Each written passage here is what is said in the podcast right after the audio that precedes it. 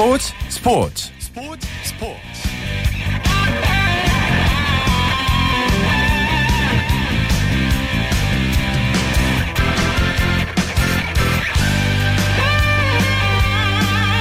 여러분 안녕하십니까? 아나운서 오승원입니다. 오늘 전국 곳곳에 비가 내렸는데요. 참 오랜 가뭄 끝에 내린 비라 정말 반가운 것 같습니다. 하지만 비 때문에 프로야구는 3경기나 취소돼 야구 팬들 입장에서는 좀 안타까웠을 것 같은데요. 선수들이 휴식을 취하면서 재충전하면 더 나은 경기 보여줄 수 있겠죠. 오늘 비가 가뭄에 가래 역부족이라고는 하는데 장마로 연결돼서 가뭄에 가래 아주 도움이 됐으면 하고요. 메르스도 잦아들었으면 합니다. 자, 토요일에 함께하는 스포츠 먼저 국내외 축구 소식 살펴봅니다. 베스트 11의 손병하 기자와 함께합니다. 안녕하세요. 네, 안녕하세요. 네, 먼저 국내 축구 소식부터 살펴볼게요. 오늘 가장 관심을 끈 경기 1부 리그인 K리그 클래식이 아니라 2부 리그인 챌린지 경기였죠? 네, 맞습니다. 오늘 전국 6개 경기장에서 K리그 클래식과 챌린지 총 6경기가 열렸는데요. 네. 축구팬들의 관심을 가장 많이 받은 경기는 1부 리그인 클래식 경기가 아니라 2부 리그인 K리그 챌린지였습니다. 이 이유는 두 팀이 올 시즌 K리그 챌린지에서 나란히 1위와 2위를 달리고 있어서 내년 승격이 유력한 팀들이기 때문인데요. 네. 1위 상주와 2위 서울 이랜드의 경기는 그래서 팬들의 많은 관심을 끌었습니다. 더해 양 팀엔 이정협, 이승기 그리고 김재성, 조원희 등 많은 스타 플레이어까지 포진해 있어서 오늘 열린 K리그 클래식 경기들보다 더 많은 관심을 끌었습니다. 결과는 어떻게 됐나요? 네, 결과는 3대2 펠레스코로 상주가 서울 이랜드를 물리쳤습니다. 경기 전 기대에 부응하는 멋진 결과가 나왔는데요. 양팀 90분 내내 치고받는 혈투를 펼치면서 팬들을 즐겁게 했습니다. 기선을 제압한 건 이랜드였습니다. 서울 이랜드는 전반 13분 주민기 선수의 선제골로 앞서 나갔습니다. 그러나 상주 역시 만만치 않았습니다. 상주는 후반 1분 이승기 선수의 동점골을 시작으로 후반 8분과 후반 13분 거푸골을 몰아치면서 경기를 순식간에 3대1로 뒤집었습니다. 네. 서울 이랜드 후반 26분에 주민기 선수가 자신의 시즌 14호 골을 터뜨리며 한 골 차까지 추격했지만 더는 골을 기록하지 못한 채 2대3으로 석패하고 말았습니다. 네. 두 팀 경기에서 아무래도 관심을 끈 대결이 센터포워드 간의 대결, 이정협 선수와 이랜드 주민규 선수의 맞대결이었는데 맞대결 결과 플레이 스타일 결과로 볼 때 어땠나요? 네, 이 두 선수 간의 맞대결만 놓고 보면 무승부였다라고 말할 수 있을 것 같습니다. 네. 네, 오늘 경기 서울 이랜드 주민기 선수와 상주 이정협 선수의 공격 맞대결이 정말 많은 관심을 끌었는데요. 주민기 선수는 홀로 2골을 터뜨리며 득점 단독 선두 질주를 계속했고요. 이정협 선수 후반 교체 투입된 후 1골 2도움을 기록하면서 팀 승리의 디딤돌을 놓았습니다. 두 선수 올 시즌 K리그 챌린지에서 충주에서 활약 중인 조석재 선수와 함께 공격 3두 마차 이렇게 꼽히는데요. 네. 팀 간 승패는 갈렸지만 주민규 선수와 이정협 선수의 맞대결은 무승부로 막을 내렸습니다. K리그 클래식 경기 살펴볼게요. 오늘 열린 경기들 중에서는 전남과 서울전이 관심을 모았는데 결과 어떻게 됐나요? 네, 오늘 저녁 7시 광양축구 전용구장에서 열린 전남과 서울 경기는 2골을 터뜨린 전남의 2대0 승리였습니다.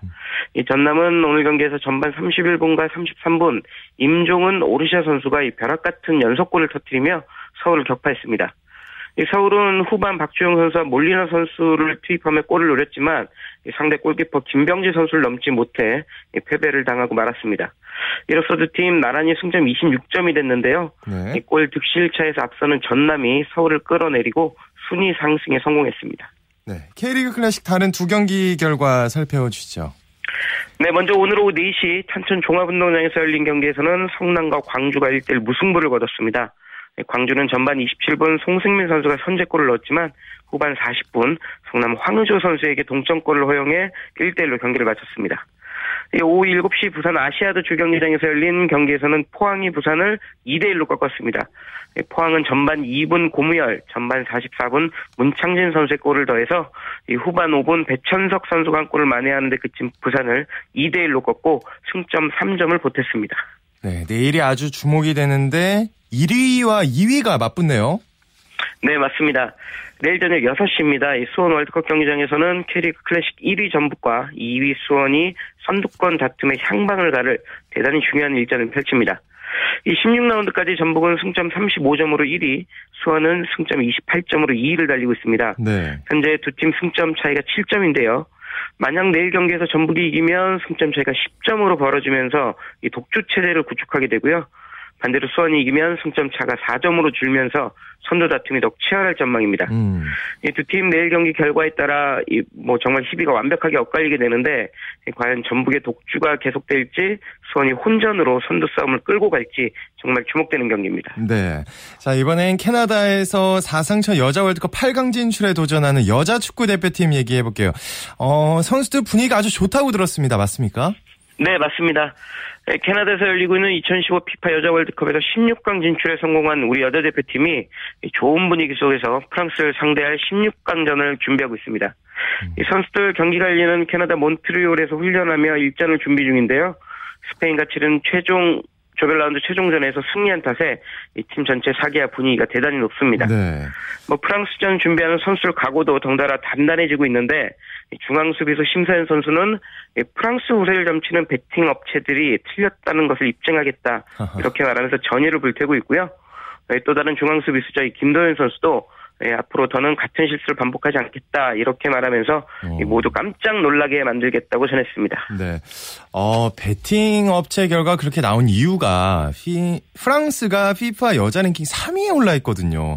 쉽지는 않을 것 같아요. 네, 맞습니다.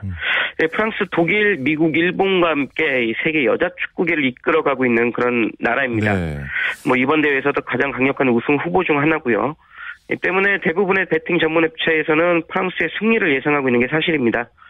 여기에 프랑스는 한국이 조별라운드에서 스페인을 꺾고 16강에 오르자 극도로 경계하는 모습까지 보이고 있습니다. 한국이 충분히 자신들을 꺾을 수 있다는 위기감을 고조시키면서 침착하고 차분하게 16강전을 준비하고 있는 겁니다. 그럼 안 되는데. 네. 실력도 훌륭하고 정신적으로도 잘 준비하고 있어서 우승 후보에 걸맞는 그런 모습을 보이고 있는데요. 프랑스가 우리 경기에서 어떤 모습을 보일지 궁금합니다. 프랑스가 또 그렇게 준비하고 있다니까 대표팀 감독이죠. 우리 윤덕여 감독이 머리가 복잡할 것 같은데 그래도 또 승부를 걸어봐야 되지 않겠습니까? 필승을 위한 해법 어디서 찾을 수가 있을까요? 네, 말씀하신 대로 윤덕여 감독이 아마 현 시점에서 가장 머리가 복잡한 그런 사람이 아닐까 싶습니다. 그렇겠죠. 네, 윤 감독 프랑스 격파의 비법을 찾느라 정말 온 신경을 집중하고 있습니다. 네, 그 결과 윤 감독은 프랑스가 지는 경기에 익숙하지 않다는 점을 공략하기로 했는데요. 네. 이 팀 전력이 강하기 때문에 늘 경기를 리드하는 것에 익숙한 프랑스를 상대로 선제골을 빼앗아 혼란시키겠다는 그런 보관입니다. 윤 감독은 프랑스가 조별라운드에서 콜롬비아에 패한 것을 예로 들면서 선제골을 빼앗아 프랑스를 조급하게 만드는 게 무엇보다 중요하다 이렇게 말했습니다. 네. 그렇게 되면 경기를 리드당한 경험이 많지 않은 프랑스가 흔들린다는 건데 지는 경기에 익숙하지 않은 프랑스의 강함에서 해법을 찾겠다는 윤 감독의 결단이 빛을 발할 수 있을지 지켜봐야 될 것 같습니다. 그 조별 예선 콜롬비아 같은 경우도 프랑스보다 피파 랭킹 순위가 낮았잖아요. 그렇죠? 네. 콜롬비아는 우리나라보다 피파 랭킹이 낮는데요. 우리나라가 네. 18인데 콜롬비아는 28입니다. 네, 그런데도 프랑스 피파 랭킹 3위에 프랑스를 꺾을 수 있었던 건 이른 시간에 선제골을 빼내면서 프랑스 선수를 좀 조급하게 만들었기 때문인데요. 윤 감독이 말한 그런 해법도 우리가 먼저 선제골을 빼앗아서 프랑스를 좀 급하게 만들면 충분히 승산이 있다. 그런 계산인 것 같습니다. 사실 큰 기대를 접고 있었는데 이 얘기를 들으니까 다시 한번 기대를 해보도록 네. 하겠습니다. 오늘 소식 고맙습니다. 네, 고맙습니다. 네, 지금까지 국내외 축구 소식 베스트 11의 손병하 기자와 정리해드렸습니다.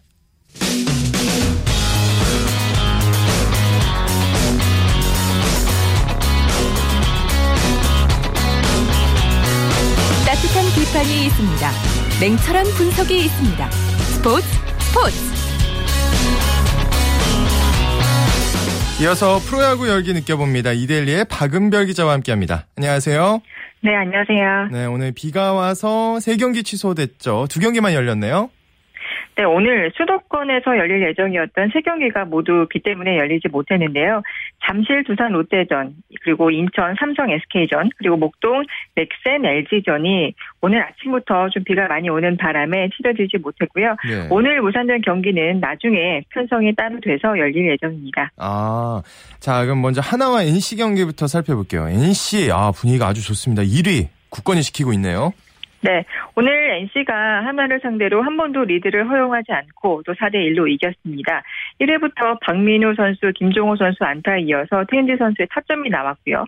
또 만루에서 또 상대 패스트볼이 나오면서 2점째를 뽑았습니다. 그리고 3회에 나성범 선수 홈런, 또 6회에 김태곤 선수 땅볼로 점수를 보태면서 오늘 승리했습니다. NC가 마산구장에서 한화를 상대로 거의 1년간 한 번도 지지 않고 있거든요. 네. 타주계 8연승을 거두면서 오늘 안방 불패 기록을 이어갔습니다. 그렇군요. 한화 입장에서는 지금 4연패가 처음인 거죠? 네, 어제 3연패도 처음이었거든요. 네. 오늘 4연패도 당연히 처음인데 한화에게는 지금 요 시기가 제일 고비가 아닐까 싶은데요. 특히 방망이에서 조금 아쉬운 부분이 많아요. 오늘 또 6회부터 계속해서 좀 찬스는 많이 있었거든요. 무사 1, 2루 말로 찬스가 여러 번 있었는데 다 놓치면서 오늘 역전의 발판을 만들지 못했습니다. 전체적으로 타격 페이스가 떨어지는 게 한화의 요즘 제일 큰 고민이 아닐까 싶습니다. 네, 오늘 게임에서는 특히 NC의 이재학 선수를 칭찬하지 않을 수 없을 것 같아요. 네, 오늘 대단했는데요. 네. 5.1이닝 동안 삼진 9개를 뽑으면서 안타는 3개, 그리고 무실점으로 막아서 승리 투수가 됐습니다. 삼진 9개는 시즌 최다 기록이고요.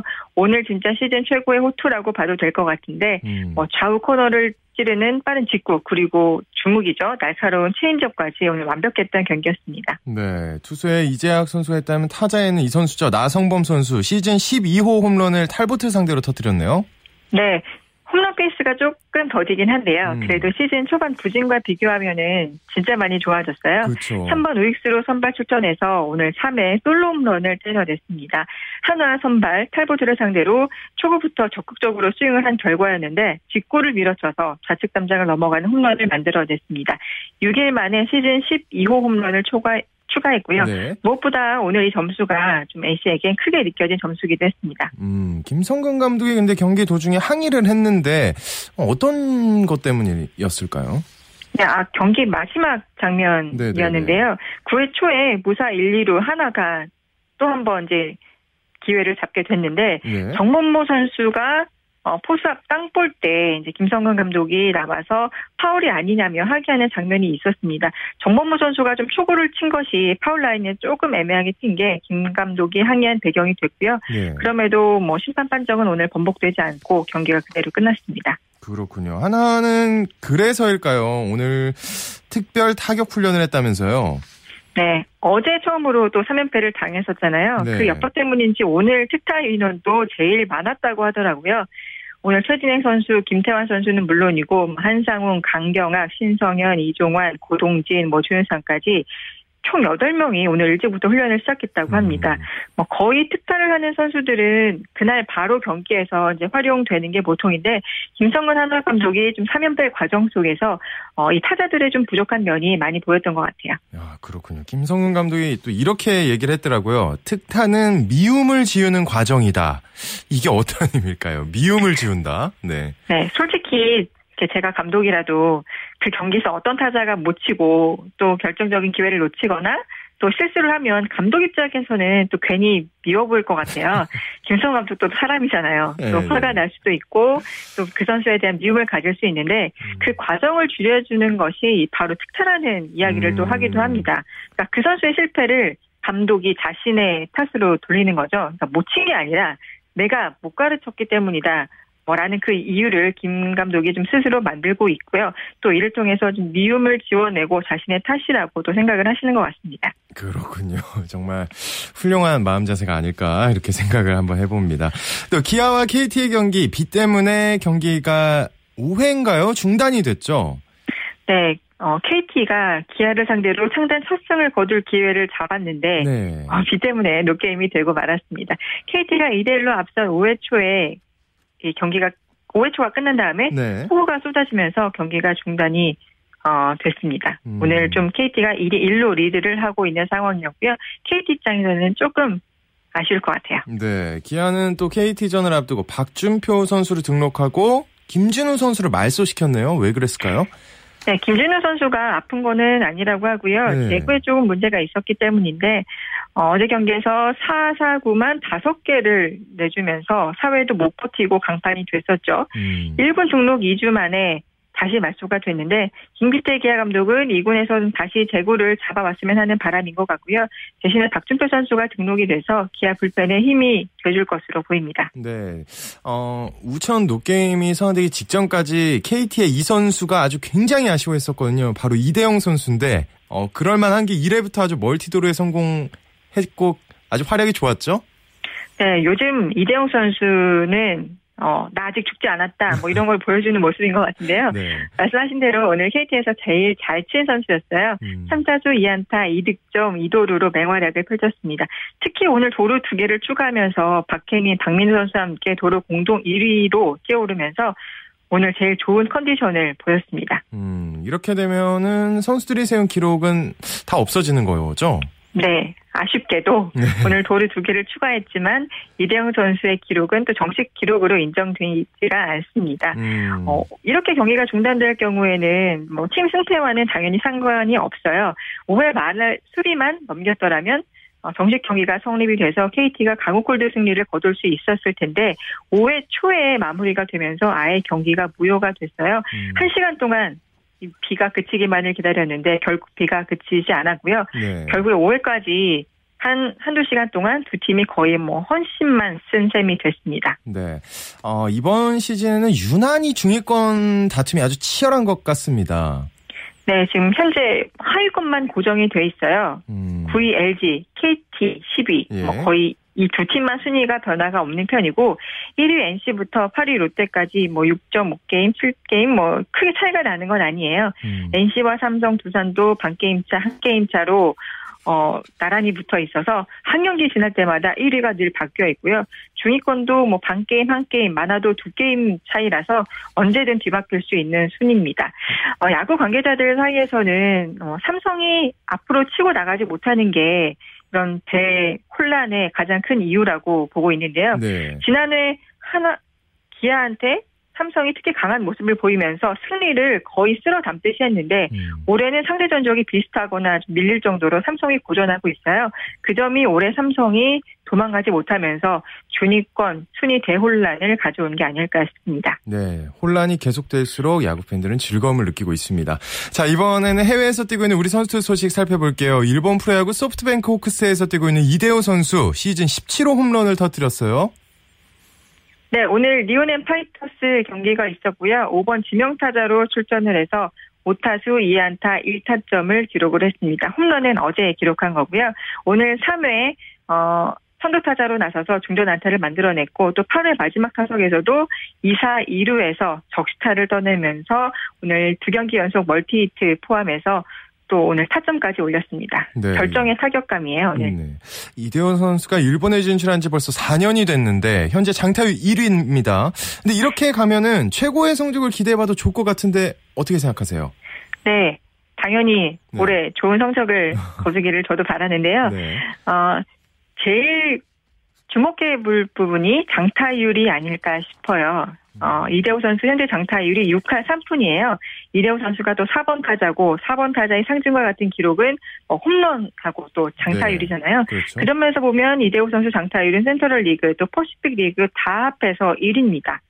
퍼시픽 리그 2위이자 전체 2위인 야나기타 6기 선수 장타율과도 좀 격차가 있는 편인데 올해 홈런 수가 그렇게 많지는 않은데 이 장타율만 보면 진짜 4번 타자 역할을 잘 하고 있는 것 같고요.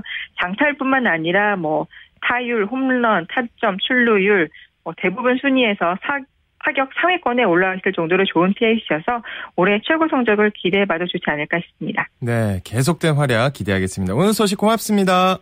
네, 감사합니다. 지금까지 국내외 야구 소식 이데일리의 박은별 기자와 함께했습니다. 이어서 한 주간의 해외 스포츠 소식 정리합니다. 월드 스포츠 연합뉴스 영문뉴스부의 유지호 기자와 함께합니다. 안녕하세요. 네, 안녕하십니까. 네, 테니스 세계 랭킹 10위 라파엘 나달이 잔디코트 대회에서 5년 만에 우승을 차지했다고요? 네, 독일 슈투트가르트에서 열린 메르세데스컵 단식 결승에서 나달이 빅토르 트로이츠키를 꺾고 우승을 차지했습니다. 올해 3월 아르헨티나 오픈 이후 3개월 만에 두 번째 우승을 차지했는데요. 이 선수가 잔디코트에서 우승한 것이 2010년 윈블던 이후 이번이 약 5년 만입니다. 통산 네 번째 잔디코트 우승이 되겠고요.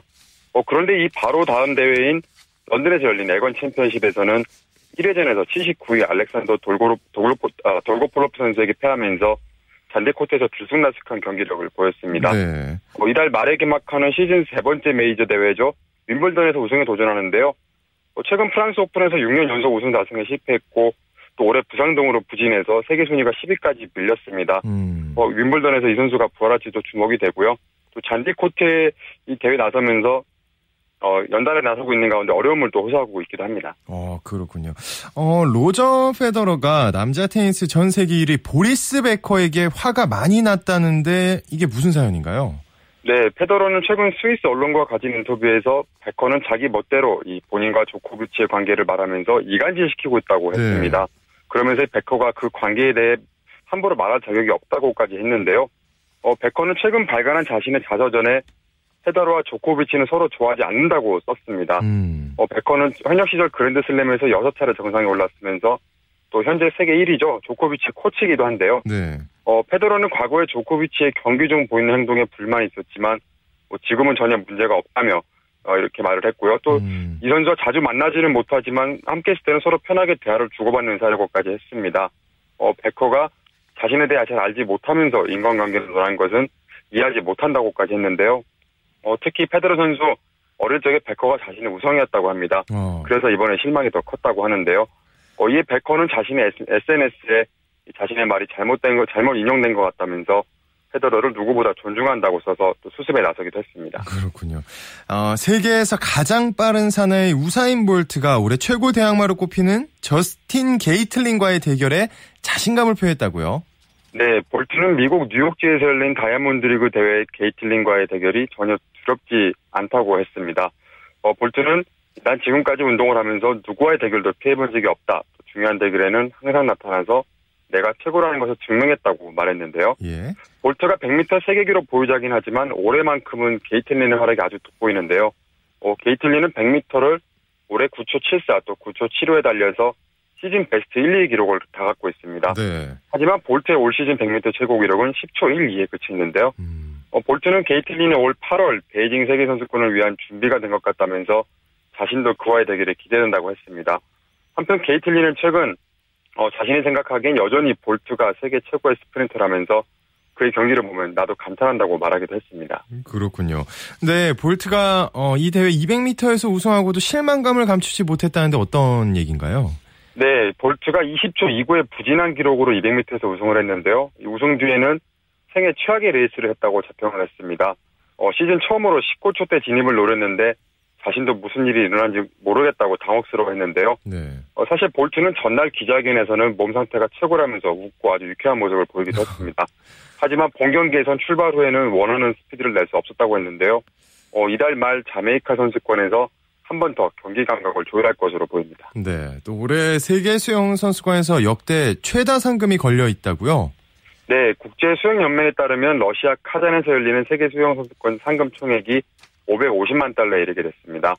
대회는 7월 24일부터 8월 9일까지 열리는데 2007년 호주 멜버른 대회부터 상금 제도가 도입이 됐고요. 처음에는 메달리스트들에게만 상금을 주다가 2013년 스페인 바르셀로나 대회부터는 종목별로 상위 6명을 상대로 상금이 주어지고 있습니다. 이 올해 대회에서는 종목별 상위 8명 혹은 8개 팀까지 상금을 받게 될 수 있게 됐고요. 또 총액은 2013년 바르셀로나 대회 310만 달러보다 75%가 증가했습니다. 종목별로 보면 경영이 250만 달러로 가장 많고요. 네. 싱크로나이즈 스위밍이 90만 달러로 뒤를 이었습니다. 한편 경영에서 세계 신기록을 세우면 3만 달러의 보너스가 주어지는데요. 훌리오 마글리온의 국제수영연맹 회장은 상금이 많이 오른 것은 세계 수영 선수권대회 가치가 꾸준히 오르고 있다는 증거라고 말했습니다. 네, 국제 빙상 경기 연맹은 2015-2016 시즌 그랑프리 출전 선수 배정 결과를 발표했다고요? 네, 그렇습니다. 지난해 세계 선수권대회 성적과 또 시즌 최고점 등을 토대로 각 선수별로 최대 2개 대회를 배정을 받고요. 또 각 부분 상위 6명 선수들이 시즌 마지막 그랑프리 파이널에 나서게 되는데요. 지난 시즌을 통째로 쉬었던 여자 싱글의 아사다 마오 선수가 11월 6일에 시작하는 3차 시리즈 또 중국 대회 또 같은 달 27일 시작하는 6차 대회 일본 대회 명단에 올랐습니다. 네. 한편 한국의 박서연 선수가 중국 대회에서 아사다 마오와 경쟁을 하는데요. 박서연 선수는 1차 대회 미국에서 열리는 1차 대회에도 출전하게 됐는데 한국 선수로는 김연아 선수 이후 처음으로 2시즌 연속 그랑프리 2대회에 나서게 됐습니다. 네, 오늘 소식 여기까지 듣겠습니다. 고맙습니다. 네, 감사합니다. 지금까지 월드스포츠 연합뉴스 영문뉴스부의 유지호 기자였습니다. KBS 1라디오 매주 토요일에 마련하는 정수진의 스포츠 현장입니다. 새하얀 얼음을 아주 싹싹 가로지르면서 스틱으로 퍽을 요리조리 몰고 나가는 아이스하키. 우리나라에서는 좀 비인기 종목입니다. 하지만 선수들은 저변 확대를 위해 오늘도 구슬땀을 흘리고 있는데요. 자, 그래서 아이스하키 연맹 중등부 중계대회 현장으로 함께 가보시죠. 네, 제가 지금 나와 있는 곳은 고려대 아이스링크장인데요. 지금 여기서 제49회 중고 아이스하키 연맹 중등부 춘계대회가 진행되고 있습니다.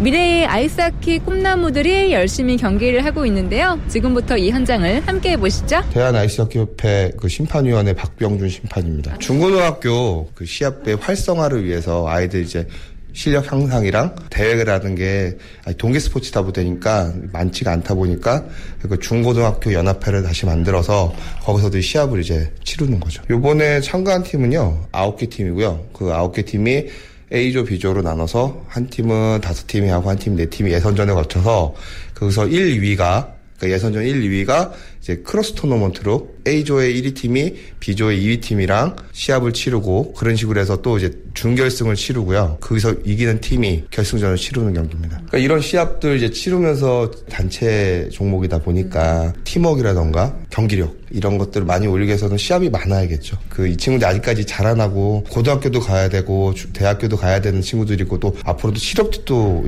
가고 국가대표도 될 친구들이기 때문에 안 다치는 게 가장 좋은 것 같아요. 안 다치고 깨끗하게 경기하는 거.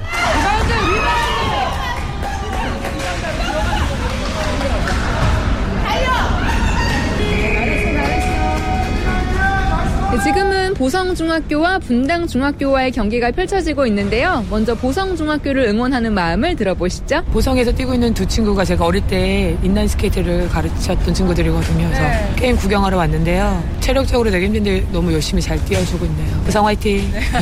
이영석, 이윤석 화이팅! 선생님이 끝까지 응원할게. 항상 안타까운 마음으로 응원하죠. 아들들이 힘들 텐데 열심히 뛰어주니까 힘든 만큼 좀 잘했으면 좋겠는데 맨날 부모 마음은 항상 안타까운 것 같아요. 지금 3일째 애들이 너무 힘들게 계속 풀 경기를 하기 때문에 체인지 없이 체력이 많이 떨어졌을 텐데 그래도 3피 끝까지 뛰어주는 것만으로도 너무 고맙고요. 끝까지 화이팅! 아니, 처음에는 제가 권유를 하긴 했는데 애가 나중에는 지가 하고 싶다고 하더라고요. 그래가지고 시키게 되는데 아무래도 비인기 종목이다 보니까 아무래도 힘들고 많이 관심도 가져주고 했으면 좋겠어요. 일단은 안 다치는 게 제일 중요하니까요. 보성 화이팅입니다. 됐어! 가자! 또!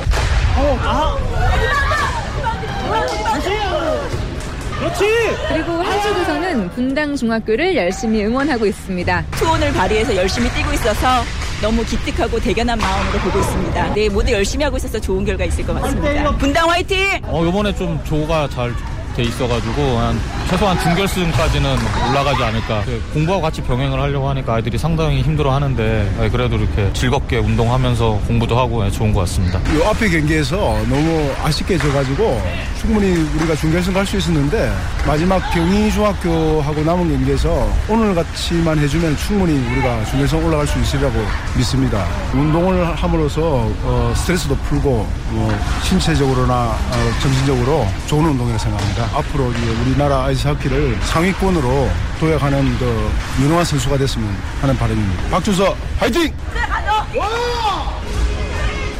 경기는 분당중학교가 승리했는데요. 이 승리팀의 감독과 선수들을 만나보시죠. 분당중학교 아이스하키 감독 이종환입니다. 들어갈 때는 항상 우승이라는 거를 목표로 하고 가기 때문에 우승을 할 수 있도록 항상 노력은 하고 있는데 우선은 지금 현재 아이들이 발전된 그런 가능성으로 봤을 때는 저는 불가능하다라고 생각하지는 않고요. 한다고 하면 4강 안에 들어서 또 좋은 성적 낼 수 있지 않을까. 사실 나머지 있는 한 팀 경희중학교라는 팀이 강팀이다 보니까 굉장히 좀 어려운 경기가 될 것 같은데 사실 작년에도 저희가 전력상으로 떨어지긴 했었지만 또 한 번 또 이겨보기도 했었고 하기 때문에 사실 운동이라는 거는 스포츠라는 거는 항상 들어가서 얼마나 선수들이 어떻게 보면 성실성과 또 적극성 또 어떻게 보면 집중력 이런 것만 좀 생각을 해준다고 하면 연습한 대로 해준다고 하면 경희중학교도 또 무난하게 이길 수 있지 않을까 하는 생각해봐요. 분당중학교 아이사키 부이고 저는 김인재입니다.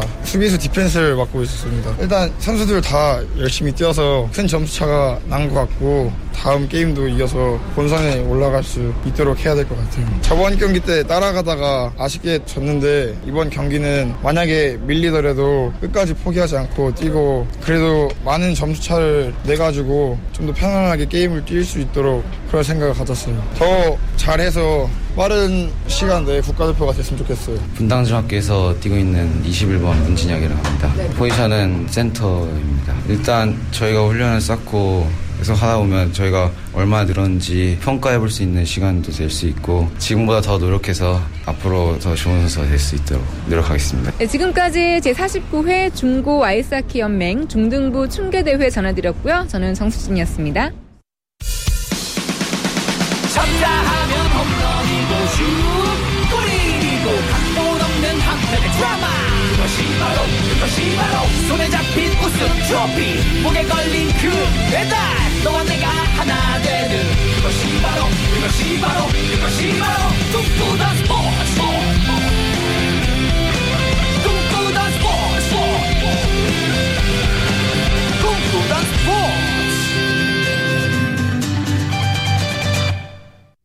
스포츠 세계의 라이벌을 집중 조명하는 시간, 스포츠 라이벌의 세계입니다. 한겨레신문의 김동훈 기자와 함께합니다. 안녕하세요. 예, 안녕하세요.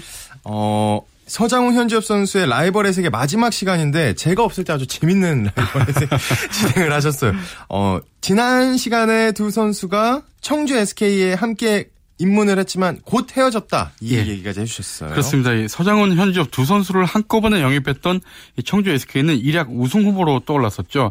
하지만 두 선수의 미묘한 자존심 대결, 포지션 중복에 따른 부조화, 여기에다가 외국인 선수 기대주였던 토니 러틀랜드 선수의 부진 이런 것이 겹치면서 네. SK는 우승은커녕 19승 26패 10개 팀 중에 8위에 머물면서 플레이오프조차 오르지 못했습니다. 그러면 당시에 그 두 선수의 개인 성적은 어땠나요? 예, 두 선수 똑같이 전체 45경기 가운데 34경기에 출전을 했는데요. 네. 서장훈 선수가 경기당 평균 25.4득점, 현지엽 선수 경기당 23.9득점. 엄청났죠. 네, 둘이 합치면 득점만으로 보면 아주 그렇죠. 대단한데. 뭐 50득점 네. 가까운 득점인데 리바운드도 서장훈 선수가 평균 14개, 현지엽 선수가 평균 67개 정도. 그러니까 둘이 합쳐서 50득점에 20리바운드를 했던 거예요. 예. 근데 어디까지나 대단한데? 이것은 네. 산술적인 계산일 뿐이고요. 네. 둘이 같이 뛰면 득점력은 뚝 떨어졌습니다. 그러니까 둘 다 자기가 공을 가지고 자신이 주도하는 농구를 하는 스타일이었기 때문인데 그래서 전체 45경기 중에 34경기씩 출전한 것도 서로 이제 번갈아 뛰었다는 얘기죠. 아, 겹치지 않게요. 그렇죠. 네. 결국 당시 안준호 감독이 경질되고 후임으로 왔던 최인성 감독이 현지엽 선수를 트레이드시키면서 두 선수는 같은 팀에서 1년 반 만에 휘문고등학교 이후에 다시 같은 팀에 뛰었지만 1년 반 만에 이별을 구하고 맙니다. 경쟁의식이 대단했나 본데요. 예, 그렇습니다. 사석에서는 허물없이 지내는 사이지만 코트 안에서는 둘 다 팀의 에이스가 되길 원하면서 미묘한 경쟁을 펼쳤습니다. 결국 99년 크리스마스 이브 날 현지엽 선수가 코리아 텐더의 조상현 선수와 맞트레이드가 되면서 두 선수는 은퇴할 때까지 서장훈, 현지엽 항상 적으로 만나게 됐습니다. 예. 재밌는 게 서장훈 선수가 전주 KCC에서 뛸 때 역사적인 통산 1만 득점을 했는데 그때 하필이면 상대팀이 현지엽 선수가 뛰던 창원 LG였어요. 정말 감정이 미묘했겠는데요. 네, 서장훈 선수는 우승도 하고 상복도 굉장히 많고 뭐 기록도 화려하고 예. 현지엽 선수는 그 정도는 아니었던 것 같아요. 그렇죠. 예. 현지엽 선수가 청주 SK를 떠나자마자 이 서장훈 선수는 팀을 우승으로 이끌었고요. 또 정규리그와 챔피언 결정전 MVP도 동시에 거머쥐었습니다. 그리고 서장훈 선수가 이후에 이제 서울 삼성으로 이적을 했는데 거기서도 2005-2006 시즌에 한 번 더 우승을 했고요. 또 정규리그 MVP. 근데 이때는 이제 양동근 선수하고 공동 MVP였죠. 네. 반면에 현지엽 선수 정말 뛰어난 재능에도 불구하고 팀 운이 정말 따르진 않았는데요. 10시즌을 뛰면서 단 한 번도 우승을 못했고요. 네. 플레이오프에만 4번 진출했지만 플레이오프 때의 팀 성적이 1승 9패. 그러니까 챔피언 결정전에도 못 나갔죠. 아쉽네요. 네. 그리고 결국 만 34살에 좀 이른 나이에 좀 은퇴를 했죠. 그렇군요. 기록 얘기를 좀 해볼게요. 서장훈 선수 뭐 이거 어떻게 설명해야 되나요? 득점, 리바운드 최다, 통산 최다 기록 보유하고 있죠. 그렇습니다. 그것도 2위하고 차이가 엄청난데요. 네. 프로통산 16시즌을 뛰면서 13,231득점, 그러니까 13,000득점이 넘었는데 경기당 평균으로 따지면 19.2득점이에요. 와. 그러니까 뭐 평균 20점씩 넣었다는 얘기죠. 통산 2위가 최승균 현 전주 KCC 감독인데 3,200점이나 차이가 나고요. 리바운드도 통산 서장훈 선수가 1위인데 5,235개. 경기당 평균 7.6개를 잡아냈는데 통산 리바운드 2위가 현역 선수죠. 원주 동백 김진우 선수인데 1,000개 이상 또 차이가 나거든요. 예. 그러니까 김진우 선수가 은퇴할 때까지 서장훈 선수의 5,235개 뭐 따라잡기는 사실상 불가능하죠. 저는 그 리바운드 기록이 특히 대단한 것 같은 게 외국인 선수랑 경쟁해서 예, 그렇죠. 야, 정말 대단합니다. 현지엽 선수는 어떤 기록이 있나요? 예, 만능 플레이어답게 트리플 더블을 7번이나 달성을 했어요. 네. 특히 이제 고질적인 무릎 부상 때문에 현역 시절을 막판에 경기당 평균 득점이 좀 한 자릿수로 떨어졌거든요. 그러니까 포워드면서도 어시스트가 굉장히 뛰어나서 포인트 포워드 이런 네. 말도 신조어도 만들어냈었죠. 그러니까 통산 어시스트가 포워드인데도 5.2개에 이르렀고요. 네. 특히 2004-2005 시즌에는 7.83개의 어시스트로 이 부문 2위에 올랐어요. 포워드로서. 예, 대단하네요. 경기 매너가 좀 참 좋았던 선수죠. 그래서 현역 시절 내내 테크니컬 파울이 5번밖에 없었고 2006년에는 모범 선수상도 받았습니다. 프로에서는 함께 뛴 적이 한 번밖에 없지만 예. 국가대표팀에서는 자주 만났을 텐데. 그렇습니다. 예. 94년 히로시마, 98년 방콕. 그다음에 2002년 부산 아시안게임까지 3번의 아시안게임에 같이 출전을 했었는데요. 네. 앞에 2번은 은메달, 마지막 부산 아시안게임 때는 20년 만에 금메달 중국이 나요. 예, 네. 이때 두 선수가 뭐 엄청난. 그러니까 서장훈 선수가 밑도를 놓았다면 이 현지엽 선수는 결승에서 막판에 정말 엄청난 대역전 드라마를 장식했죠. 네.